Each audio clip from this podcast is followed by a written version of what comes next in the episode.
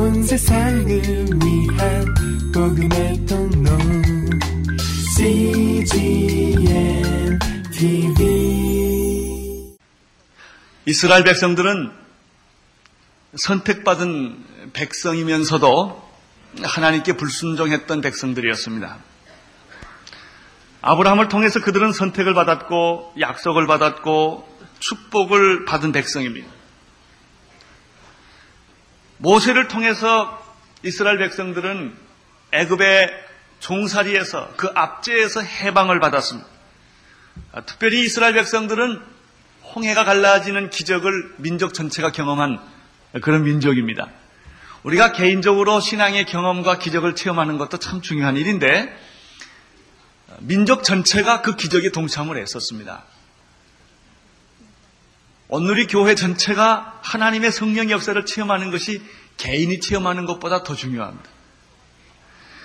그들은 40년 동안 광야에서 살게 되었는데 광야란 사람이 살만한 환경이 아닙니다. 먹을 것이 없고 입을 것이 없고 잠잘 것이 없는 생업이 불가능한 것이 광야인데 그들은 그 광야에서 무려 40년 동안을 살았습니다. 신명기에는 이런 표현이 있습니다. 저들이 40년 동안 광야에 있으면서 의복이 헤이지 않았고 발이 부릅뜨지 않았다. 얼마나 하나님께서 불가능 속에서 기적적으로 축복해 주셨는지 보여주는 말입니다. 그들은 물이 없었을 때 바위에서 샘물이 터져 나오는 경험을 했습니다. 먹을 것이 없었을 때 날마다 하나님께서 이슬처럼 만나를 내려주셔서 그 음식을 먹고 굶주린 배를 채웠던 경험이 있습니다.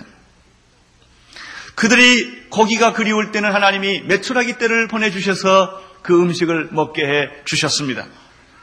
어디로 가야 할지 몰랐을 때 하나님은 불기둥과 구름기둥으로 인도해 주셔서 그 험악한 광야를 잘 지낼 수 있게 되었습니다. 우리는 광야를 생각해 볼 때 이런 생각이 듭니다. 최악의 상황이라도 하나님이 계시면 천국이 될 수 있다.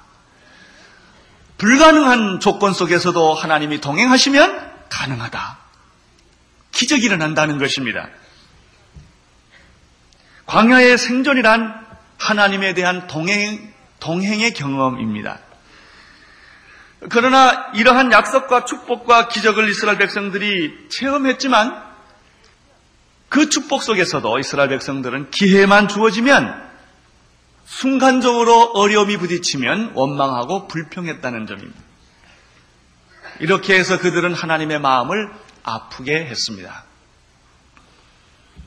41절을 지난주에 읽었던 41절을 한번 같이 읽겠습니다. 시작.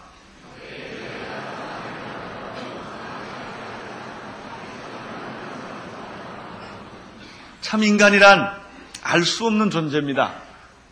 이렇게 축복을 해 주었고 이렇게 기적을 베풀어 주었고 순간순간 이렇게 도와줬지만 하나 인간은 은혜를 기억하지 아니하고 받은 축복을 생각하지 아니하고 작은 불편, 작은 그런 기대에 어긋났던 일들을 생각하면서 원망한다는 것입니다. 하나님을 배신하고 불순종한 한 상징적 사건이 바로 41절에 있었습니다. 모세가 하나님의 음성을 들으러 산에 올라갔던 바로 그때 그들은 그 시간을 참지를 못했습니다. 그리고 하나님이 자기를 떠났고 하나님께서 자기들을 버린 것으로 간주를 했습니다. 원망하고 불평하기 시작했습니다. 하나님이 어디 계시냐? 모세가 어디 있느냐? 그들은 이런 원망과 불평을 하면서 사람들을 선동을 했습니다. 급기야 그 짧은 시간에 그들은 금송아지를 만들었습니다. 금을 다 모아다가 자기들이 섬길 하나님 대신에 우상을 만들어서 금송아지를 만들어 거기에 절을 했던 기록이 있습니다. 그것이 바로 인간입니다. 그것이 바로 이스라엘 백성이었습니다. 이 이스라엘 백성의 모습을 보면서 우리 자신의 모습을 동시에 봅니다. 죽음에서 우리를 건져주셨고 그 수많은 환란과 고난 속에서도 우리를 지켜주시고 보호해 주셨던 하나님이 계셨습니다. 우리는 일제시대를 겪었고 6.25를 거쳤으며 정치와 경제적인 수많은 격동기를 그동안 지내왔습니다. 우리가 여기까지 이만큼 살아온 게 기적이 아닙니까? 제가 그 텔레비전 녹화 비디오를 방송국의 부탁에서 또 왔습니다만은 그때 그 시절이란 그 시절이라는 그 테이프를 혹시 보신 분이 계실지 모르겠어요. 그, 그게 불과 2, 30년 전입니다. 보릿고기를 겪어야 했고 고무신을 신어야, 신고 우리가 학교를 다녀야 했고 제가 그때만 해도 이 국민학교 들어갈 때 기억이 아직도 생생한데 코가 많이 나서 코, 코 하는 수건을 여기 이렇게 꼬매줬습니다. 영양실조가 되기 때문에 코가 많이 나왔던 거예요. 그래서 빨갛게 코를 닦고 다녔던 저의 국민학교 시절을 기억을 합니다. 그때가 20, 30년 전입니다. 그렇게 많은 시간이 아닙니다. 그런 과정을 겪어오면서 오늘 여기까지 이만큼 지내온 걸 생각해보면 얼마나 감사한지 모르겠어요. 어저께 우리 성탄전 예배를 여기서 이렇게 다 하면서 보, 면서 그런 생각이었습니다. 야, 우리나라도 이제 많이 좋아졌다. 참 뭐가 이렇게 분위기가 괜찮아요. 이렇게 그렇게 가난한 분위기가 있는 게 아니고 그렇게 궁색한 분위기보다는 이제 살만한 분위기가 있는 옷을 봐도 머리를 봐도 화장을 봐도 뭐 다 이렇게 이제 좀 정상적인 그 생업을 인간다운 삶을 사는 그런 분위기가 우리가 됐구나 어느새 이렇게 됐구나 이런 생각을 하게 되었습니다. 그러나 사람은 축복을 기억하지 않습니다. 사람은 받은 은혜를 기억하지 않습니다. 작은 일에 원망하고 쉽게 불평합니다. 하나님과 함께 멀리 미래를 내다보지 못하고 현실의 여러 가지 고난 앞에 우리는 쉽게 속단하고 조바심을 내며 비판하는 것입니다. 어쩌면 우리는 스스로 탕자의 모습을 서로 만들어가고 있는지도 모르겠습니다. 이스라엘 백성이 그랬습니다.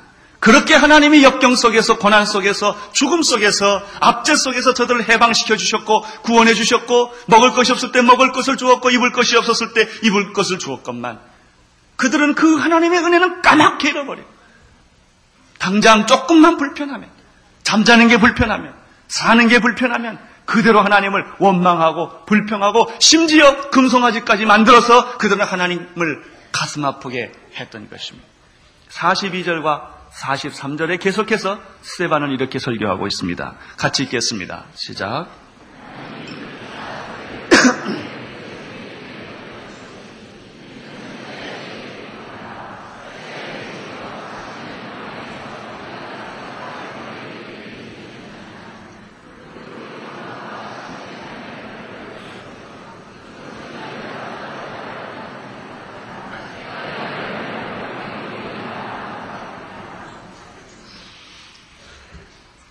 스테반이 한 설교 속에서 우리는 세 가지를 발견하게 됩니다. 첫째는 하나님께서 40년 광야에서 너희를 보호하여 주셨고 지켜주셨건만 너희가 정말 나, 에게 희생과 재물을 드린 일이 있느냐 이렇게 묻습니다. 희생과 재물을 내게 정말 드려본 일이 있느냐 이 말의 뜻은 희생과 제물을 드렸다는 얘기입니다. 만약에 희생과 제물을 안 드렸다면 들었느냐 이렇게 반문하지 않을 것입니다. 드렸는데 거짓으로 드렸다는 것입니다. 형식으로 드렸다는 것이죠. 그들은 형식상으로 모세의 율법의 규정에 따라서 제물을 드렸고 예배를 드렸습니다. 그러나 하나님이 받으시는 제사는 한 번도 없었다는 것입니다.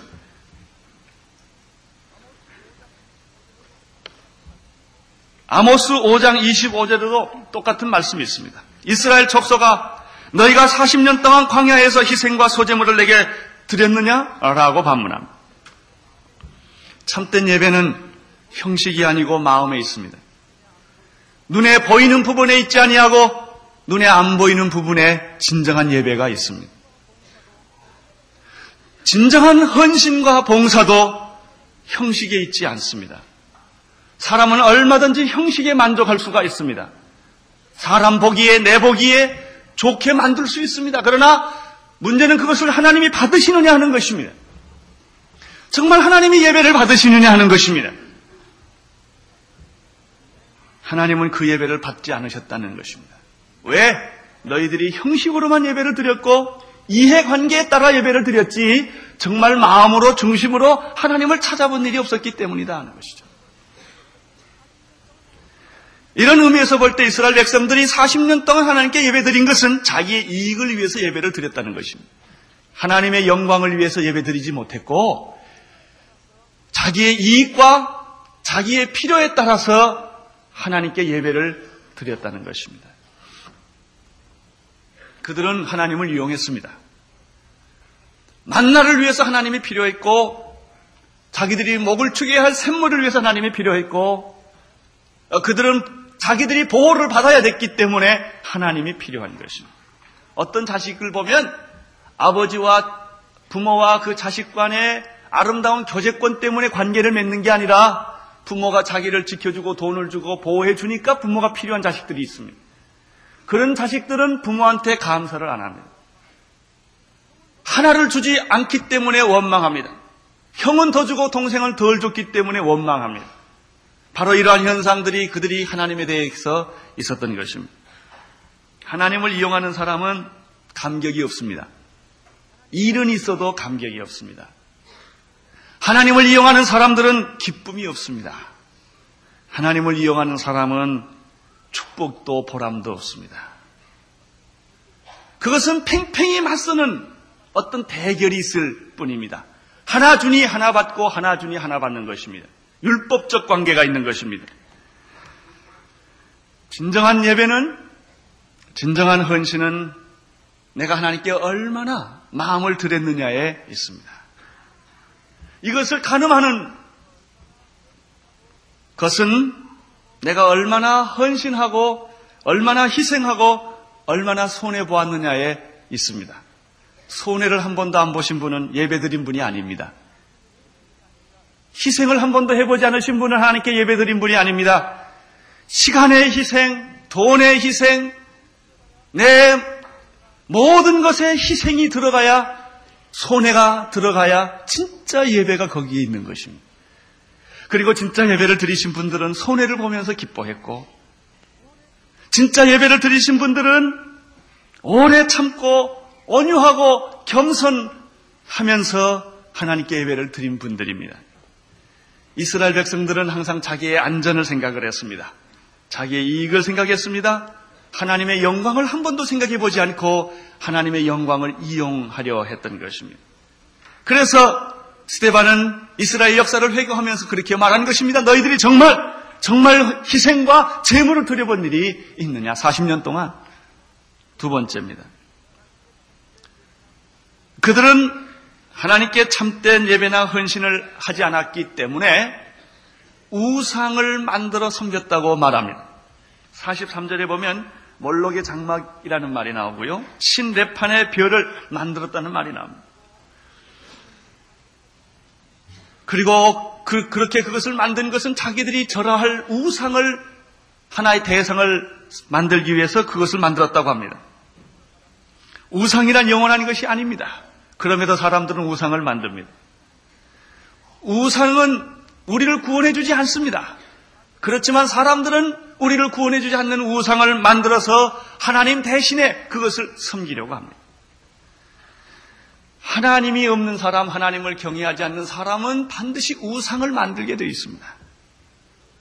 이런 우상은 교회 다니는 사람들에게도 있습니다. 교회를 적당히 다니는 사람, 교회 왔다 갔다 하는 사람들은 예배를 드리면서 자기 우상을 하나씩 다 가지고 있습니다.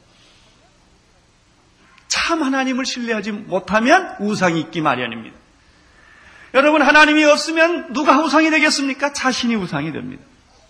무엇이 우상입니까? 최고의 가치가 우상이에요. 최고의 결정이 우상이에요. 무슨 일을 결정할 때 하나님하고 의논 안 합니다. 무슨 일을 할 때 하나님의 영광을 생각하지 않습니다. 먼저 자기를 생각하는 것입니다. 자기의 가족, 자기의 환경, 자기의 직장, 자기의 인생을 먼저 생각을 해놓고 난 다음에 하나님 생각합니다. 그게 우상입니다. 사람들에게는 하나님 대신에 돈을 의지하는 권력과 지식을 의지하는 명예나 이런 것들을 의지하는 그런 모습들이 있습니다. 그러나 겉으로는 찬송가를 부릅니다. 겉으로는 기도도 합니다. 겉으로는 교회도 나옵니다. 그러나 그 마음에는 하나님이 없습니다. 하나님이 없는 사람은 반드시 자기 나름대로의 우상을 갖게 되어 있습니다. 어느 스테반은 그것을 지적한 것입니다. 너희들은 정말 예배를 드리지 않았다. 너희들은 정말 헌신하지 않았다. 따라서 너희들은 너희들이 전할 수 있는 우상을 따로 가지고 있는 것이다. 하나님을 믿으면서도 뒷구멍으로 보면 우상이 있는 것이다. 세 번째입니다. 그 우상을 섬기고 몰래 우상을 섬기고 가지고 있는 결과는 무엇인가? 파멸이라는 것입니다. 스테반은 이 설교에서 특별히 이 부분을 강조하고 있습니다. 43절 한번 다시 읽겠습니다. 시작. 너희가 내가 너희를 바벨론 밖에 옮기리라 한 것 같으니라. 아모스 5장 27절에도 비슷한 말이 있습니다. 내가 너희를 담에석 밖으로 사로잡혀 가게 하리라. 결국 이스라엘 백성들이 우상을 섬기고 하나님을 버렸기 때문에 무슨 일이 생겼습니까? 바벨론의 포로를 잡혀간 것입니다. 철저하게 망한 것입니다. 70년 동안.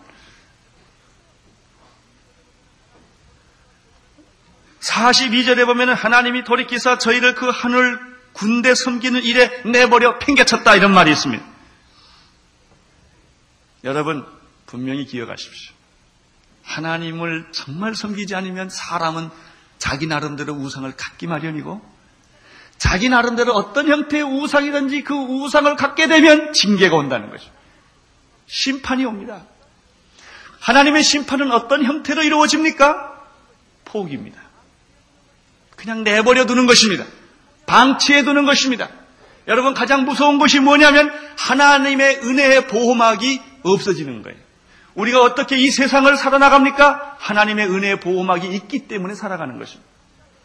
누군가 여러분을 위해서 기도해 준 사람이 있었습니다. 여러분의 부모든, 여러분의 아내든, 남편이든, 누군가 여러분을 위해서 기도해 줬고, 축복을 해 줬기 때문에 참 그 은혜 가운데 우리가 지금까지 살고 있는지도 모릅니다. 그런데 그 은혜의 보호막이 제거되면 어떻게 되는가? 이 죄악 속에 있을 때 은혜의 보호막이 흐트러지면 그냥 죄악에 빠져버리는 것입니다. 배가 있는데 그 배에 구멍이 나면 배는 빠지게 되어 있습니다. 우리는 이 죄악 세상 속에 삽니다. 우리의 본질은 죄인입니다. 하나님이 은혜로 우리를 지켜주셨기에 이만큼 사는 것입니다. 심판이란 무엇입니까?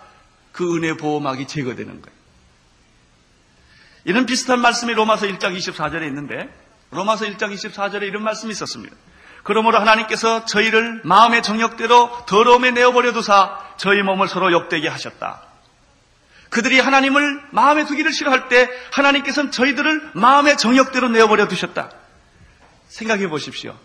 우리의 마음의 생각과 정욕대로 다 하면 어떻게 될까요? 여기 앉아 있을 사람 하나도 없습니다. 우리가 마음의 정욕이 일어날 때 하나님이 그걸 꺾어 주셨어요. 그런 생각을 하지 못하도록 만들어 주셨습니다. 우리에게는 순간순간 그런 나쁜 생각들이 드는 것입니다. 심판이란 무엇입니까? 내 마음의 정력대로 그냥 내버려 두는 겁니다. 그러면 어떤 일이 날까요? 비참한 결과가 옵니다. 치명적인 결과가 오는 것입니다. 하나님이 내가 나쁜 생각을 할 때도 막아주셨고, 정력이 있었을 때도 막아주셨고, 내가 죄를 지려고 하는 생각을 가졌을 때도 하나님이 순간순간 사람을 보내주시고 환경을 바꿔주시고 그때 그때마다 성령이 임하여 보호해 주셨기 때문에 내가 이렇게 살았던 것입니다. 그런데 그 보호막을 흐트러 버리십니다. 그러면 어떻게 됩니까? 그 몸을 서로 욕되게 한다고 말했습니다. 이게 심판입니다. 로마서 1장 28절에도 그 비슷한 말이 또 있습니다. 저희가 마음에 하나님 두기를 싫어하며 이렇게 돼 있어요. 인간이란 본질상으로 하나님을 마음에 두기를 싫어합니다. 어떤 인간도 하나님을 두기를 좋아하는 인간은 본질상 없습니다. 성령님이 계시고 하나님의 은혜가 내가 있기, 내게 있기 때문에 내가 하나님을 좋아하는 것이지 인간 자체는 하나님을 싫어합니다. 죄인이기 때문에. 너희들이 하나님을 마음에 두기를 싫어하느냐? 좋다. 하나님께서 저희를 그 상실한 마음대로 내어버려 두사 이렇게 됐습니다. 이게 심판입니다. 합당치 못한 일을 스스로 하게 내둬버리는 것입니다. 성도 여러분, 죄를 지어도 아무 문제가 없고 악을 도모하고 내가 사기를 쳤는데도 사건이 안 일어나요. 그냥 다 넘어가요. 평안해지면 심각한 상태라는 걸 알기를 바랍니다. 그게 좋은 게 아닙니다. 죄를 지으면 벌을 받아야 좋습니다. 그게 축복입니다. 나쁜 짓을 하고 남을 속이면 그게 들통이 나야 되고 대가를 치르는 게 좋습니다. 매를 맞을 때는 사랑입니다. 채찍이 있다는 것은 사랑입니다. 내가 악을 도모했는데도 아무 일, 일이 일어나지 않았다. 그거는 저주일 수가 있습니다. 왜? 하나님의 보호막이 흐트러져 버린 것인지 모르기 때문에 그런 것입니다. 간섭받는 게 좋고, 매 맞는 게 좋고, 들키는 게 좋고, 사람들은 그러면 재수없다고 그래요. 다 안 넘어가면, 이게 뭔가 나쁜 게 슬쩍 넘어가야 되는데, 안 넘어가지면 불안해요. 안 넘어간 건 기도 덕분입니다. 죄를 졌는데 슬쩍 넘어가는 게 이게 무서운 겁니다. 이게. 그렇게 계속 넘어가면 무슨 일이 생길까요? 엄청난 비극, 돌이킬 수 없는 비극이 결정적으로 오는 것입니다. 스테반은 이런 얘기를 하면서 이제 좀 더 중요한 더 본질적인 진리로 우리를 이끌어 주십니다. 44절을 보겠습니다. 시작.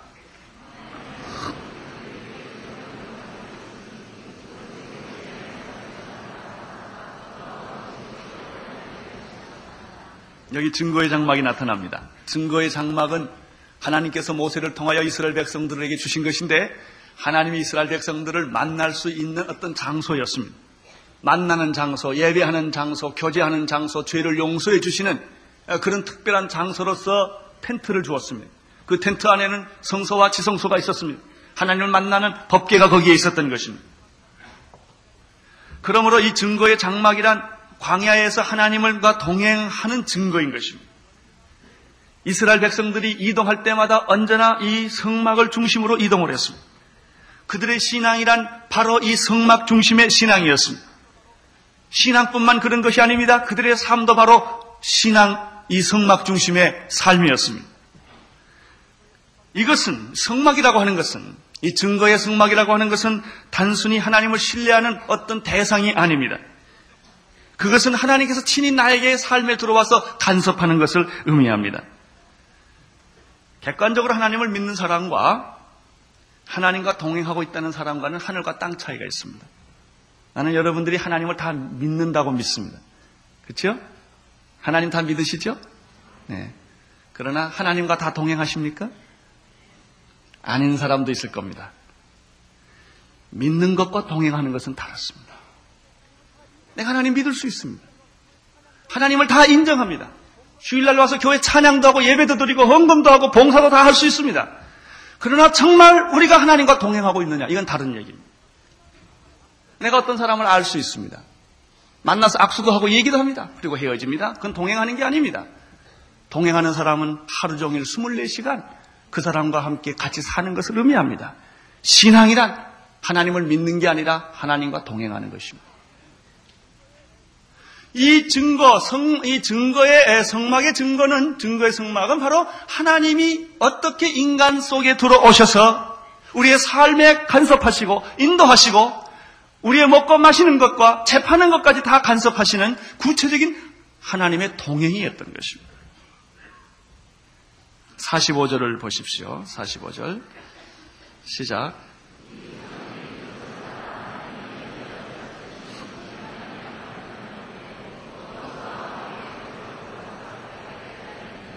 예, 44절, 45절을 보면 이 성막은 모세 아이디어가 아니었고 하나님의 아이디어였습니다. 하나님이 모세에게 이렇게 이렇게 이렇게 집을 지어라 라고 치수까지 다 가르쳐 주고 안에 방의 디자인까지 전부 가르쳐 주셔서 만든 게 성막이었습니다. 이스라엘 백성들이 약속의 땅에 들어갈 때도 이 법계가 앞으로 갔습니다. 여리고성을 점령할 때도 이 법계가 앞으로 들어갔습니다. 가나안 땅을 점령할 때 이 법계가 앞으로 들어갔습니다. 여단강을 넘어설 때도 이 법계가 앞으로 들어갔습니다. 다윗이 왕국을 세울 때까지 언제나 이 법계는 항상 앞서갔던 것입니다. 그러나 다윗 왕 때 다윗 왕이 생각을 하게 되었습니다. 자기가 살고 있는 집은 굉장히 화려하고 좋은데 하나님이 거하는 집은 텐트예요. 조그만한 텐트예요. 늘 이게 마음이 아팠어요. 자기 집은 돌로 아주 비싸고 화려하게 웅장하게 지었는데 하나님의 집은 늘 왔다 갔다 해요. 그래서 다윗이 멋진 집을 짓고 싶었어요. 하나님이 거하는 집. 비싼 집. 튼튼한 집. 최고의 예술적 가치가 있는 그런 집을 지어서 하나님께 드리고 싶었어요. 그 마음이 얼마나 고맙고 예쁩니까? 그런 마음이 굉장히 많았어요. 그런데 다윗이 그 집을 못 짓습니다. 솔로몬이 그 아들 솔로몬이 그 집을 짓게 됩니다. 그런 걸 보면 성전을 짓는 건 아무나 하는 일이 아닌 것 같습니다. 하나님이 돈이라고 다 안 받는 것 같습니다. 헌신이라고 다 안 받는 것 같습니다. 참 우리가 하나님께 헌신하고 섬길 수 있는 이 특권 주신 거 이것도 굉장히 큰 축복이라는 생각을 해봅니다. 46절, 47절에 그 얘기가 기록되어 있습니다. 같이 읽겠습니다.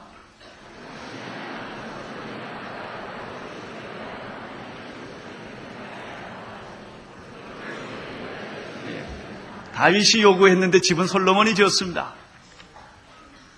솔로몬 성전은 가장 아름다운 성전입니다. 이 지상에서 지상의 건물 중에서 가장 아름다운 건물. 왜냐하면 하나님이 거하시는 집이기 때문에 인간의 모든 신앙과 정성과 고백이 다 내포되어 있는 그런 집을 그들은 지었습니다. 그러나 문제가 그 다음부터 있습니다. 과연 하나님이 그 집에 계시느냐 하는 것입니다. 46절을 한번 같이 48절을 49절을 같이 읽겠습니다. 시작.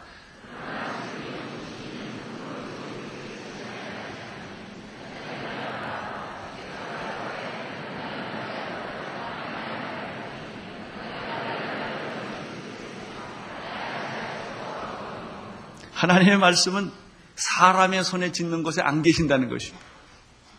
이게 무슨 말입니까? 하나님은 이스라엘 백성들을 사랑하셔서 그들을 만나시기 위하여 처소를 만들라고 말했습니다.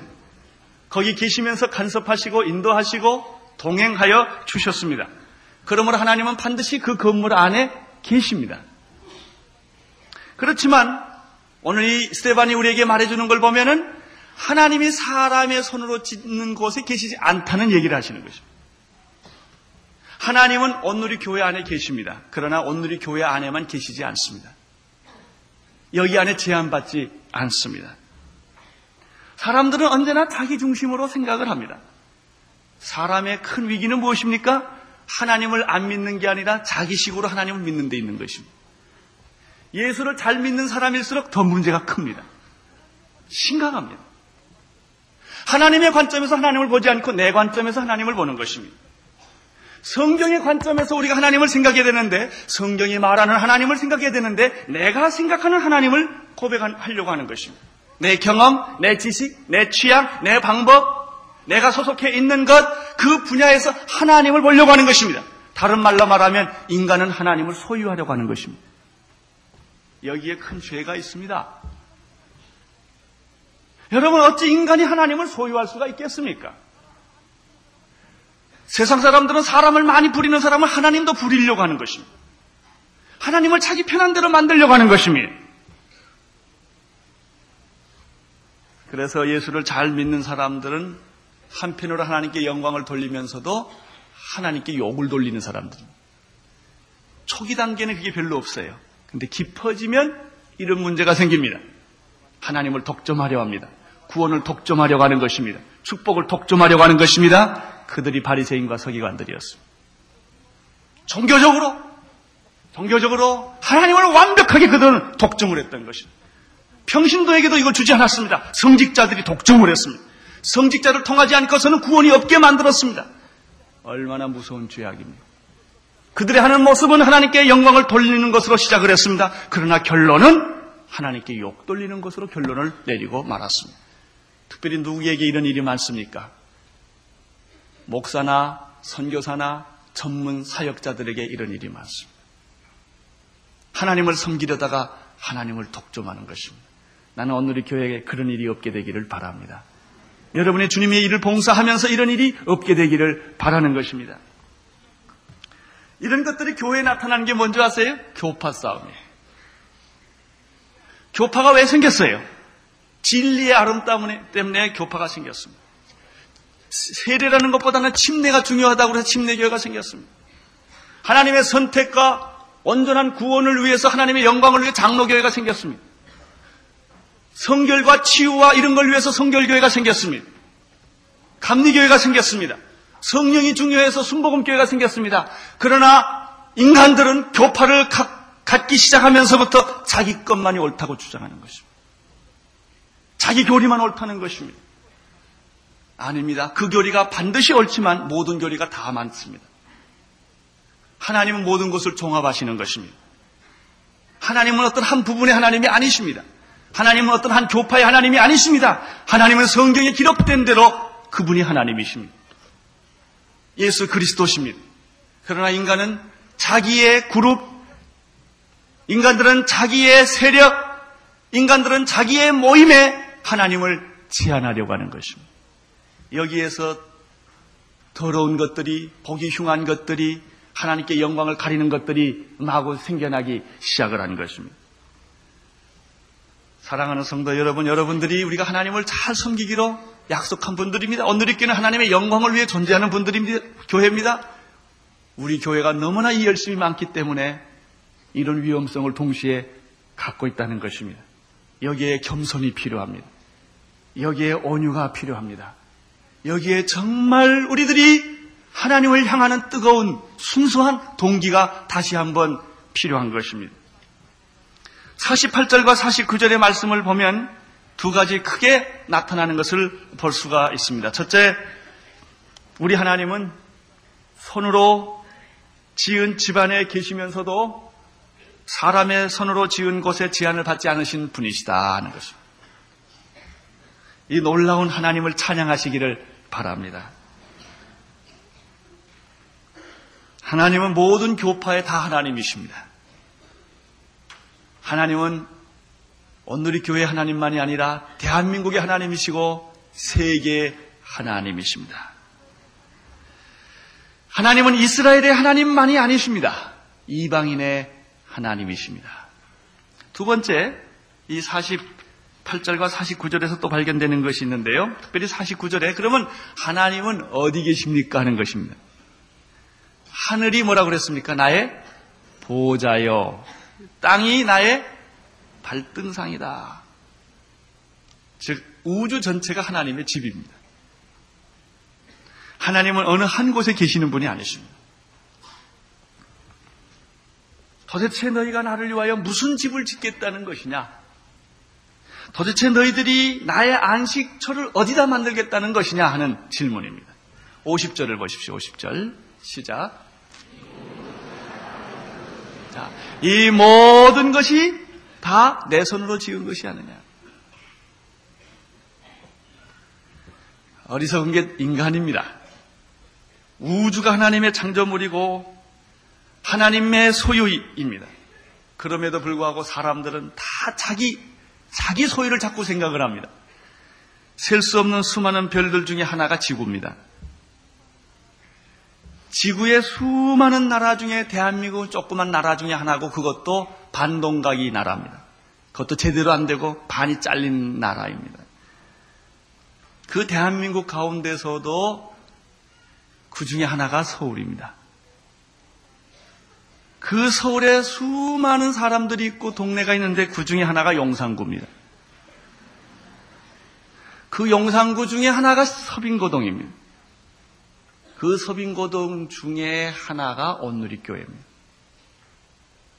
우리는 이것을 알아야 합니다. 50억 인구 중에 우리는 하나입니다. 그런데 오늘의 교회만 하나님이 있다고 주장하면 어떻게 될까요? 이 교회 와야만 구원이 있다고 주장하면 어떻게 될까요? 하나님이 우수시로다. 가소롭다, 이게 가소롭다. 얼마나 인간이 이렇게 어리석습니까? 인간의 주장이 얼마나 어리석습니까? 왜 인간은 그 위대하시고 넓으신 하나님을 자꾸 제한하려고 할까요? 왜 인간은 하나님의 그 무한한 능력을 자기처럼 생각할까요?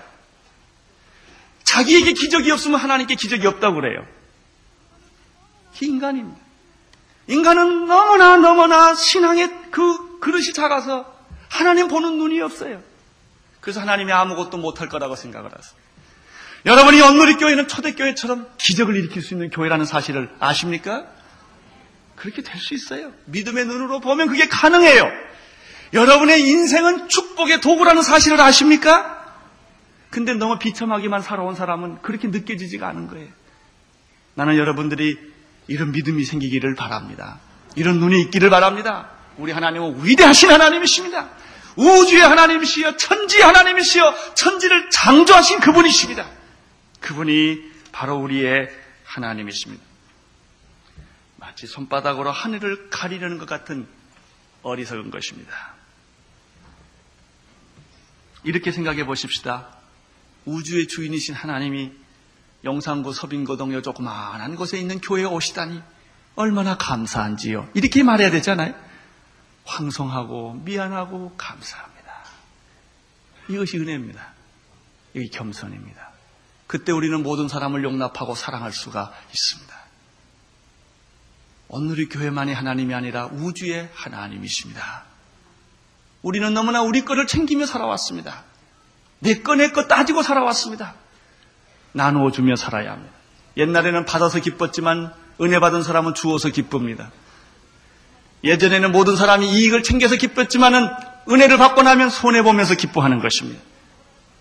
예전에는 존경받고 모든 사람의 박수 갈채를 받아서 기뻤지만은 이제는 뒤로 밀려나가고 스타가 아니고 엑스트라가 되어서 사람이 알아주지 않는 상황 속에 있어도 기쁘고 감사하게 됩니다. 이것이 축복이요. 이것이 은혜입니다. 왜 이스라엘이 고통을 겪은 줄 아십니까? 간단합니다. 이스라엘이 그렇게 생각했기 때문에 그래요. 이스라엘들은 하나님은 이스라엘만의 하나님이라고 생각을 했어요. 절대로 이방인의 하나님이 될 수 없다고 믿었어요. 그들의 성전은 이스라엘만을 위한 성전이었고 축복이란 이스라엘만을 위한 축복이었고 구원이란 이스라엘만을 위한 구원이라고 그들은 주장을 했습니다. 그래서 이스라엘 백성이 이 인류 역사상 가장 순원과 수모를 받은 민족이 된 것입니다.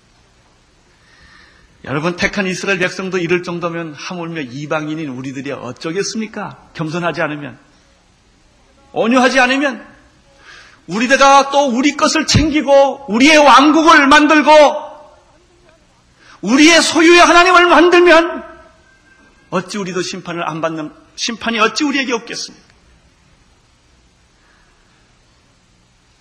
가장 큰 죄는 하나님을 제한하는 죄입니다. 가장 큰 죄는 내가 하나님을 독점하려는 죄입니다. 하나, 하나님이 나를 독점하셔야 합니다. 내가 부분이지 하나님이 나의 부분이 아니십니다. 그분에게 존귀와 영광을 올려 돌려야 합니다. 그분이 하시는 위대한 일을 찬양해야 합니다. 내 인간의 이성과 상식과 내 지성에 맞지 않나, 않다 할지라도 그분이 하시는 일은 순종하고 따라가야 하는 것입니다. 이렇게 설교를 하면서 스테반은 51절에서 드디어 이제 결론으로 옵니다. 이 아브라함 얘기, 모세 얘기, 그 다음에 바로 지금 오늘 우리가 나눈 이 하나님에 대한 얘기를 하면서 결론은 51절로 이제 옵니다. 51절을 같이 읽겠습니다.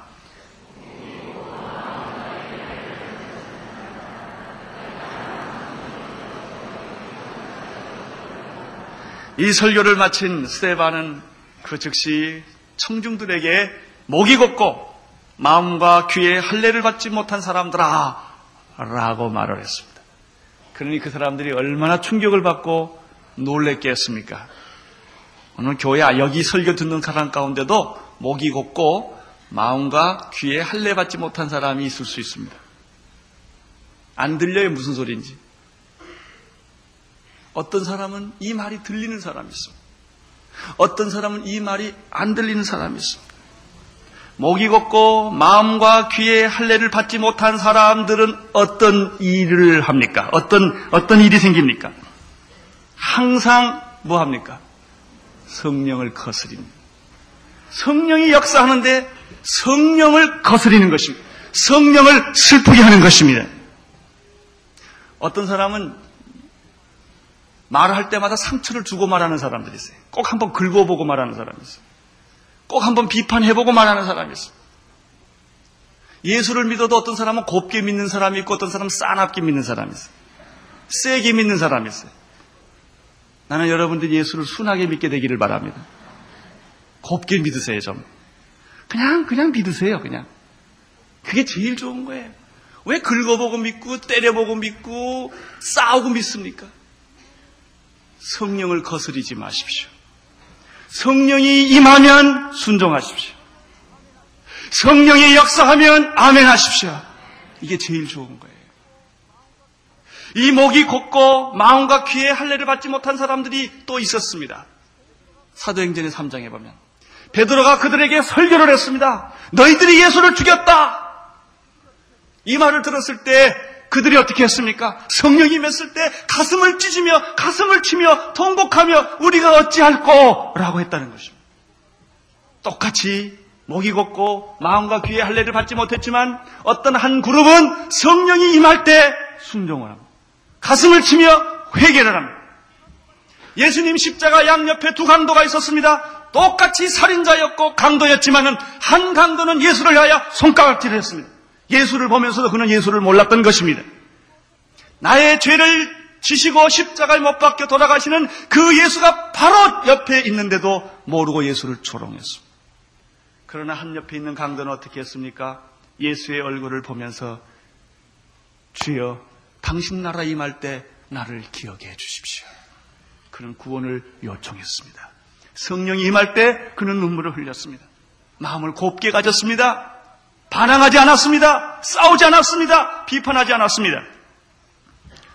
여기에 오늘 설교를 듣고 있는 여러분들 성령을 거스르지 않기를 부탁드립니다.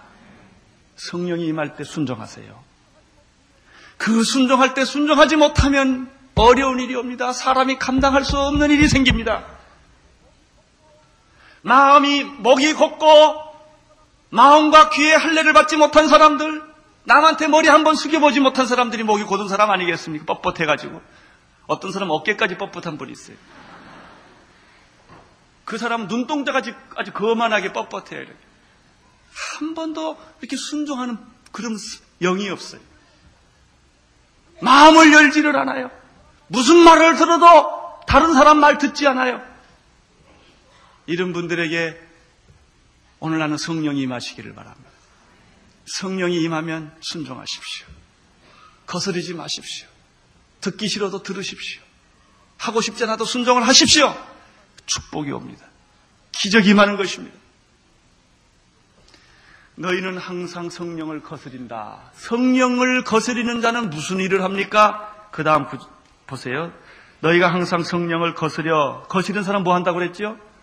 너희 조상과 같다 그랬어요. 조상과 같이 항상 나쁜 것만 행하는도다. 좋은 걸 하면 얼마나 좋겠어요. 조상들의 나쁜 점들을 계속 유전으로 갖게 된다는 것입니다. 조상들의 문제는 무엇입니까? 조상들의 문제. 52절입니다.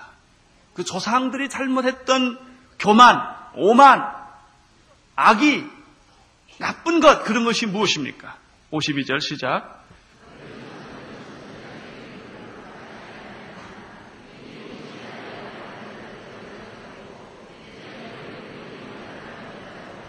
한마디로 말하면 의인을 핍박한 거예요.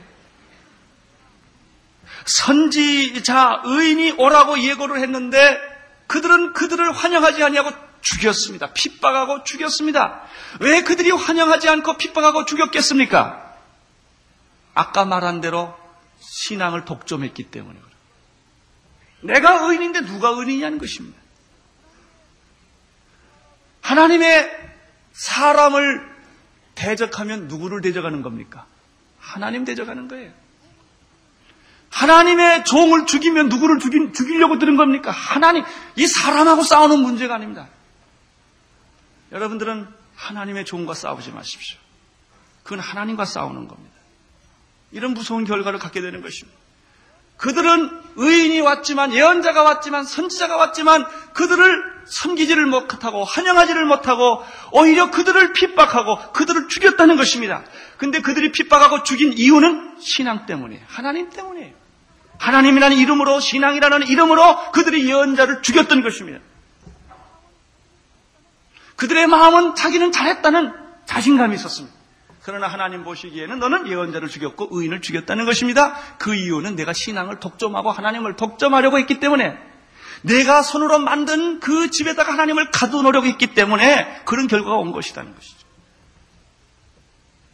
그런데 너희들이 바로 그 선지자의 유전을 지금 그대로 가지고 있다는 거예요.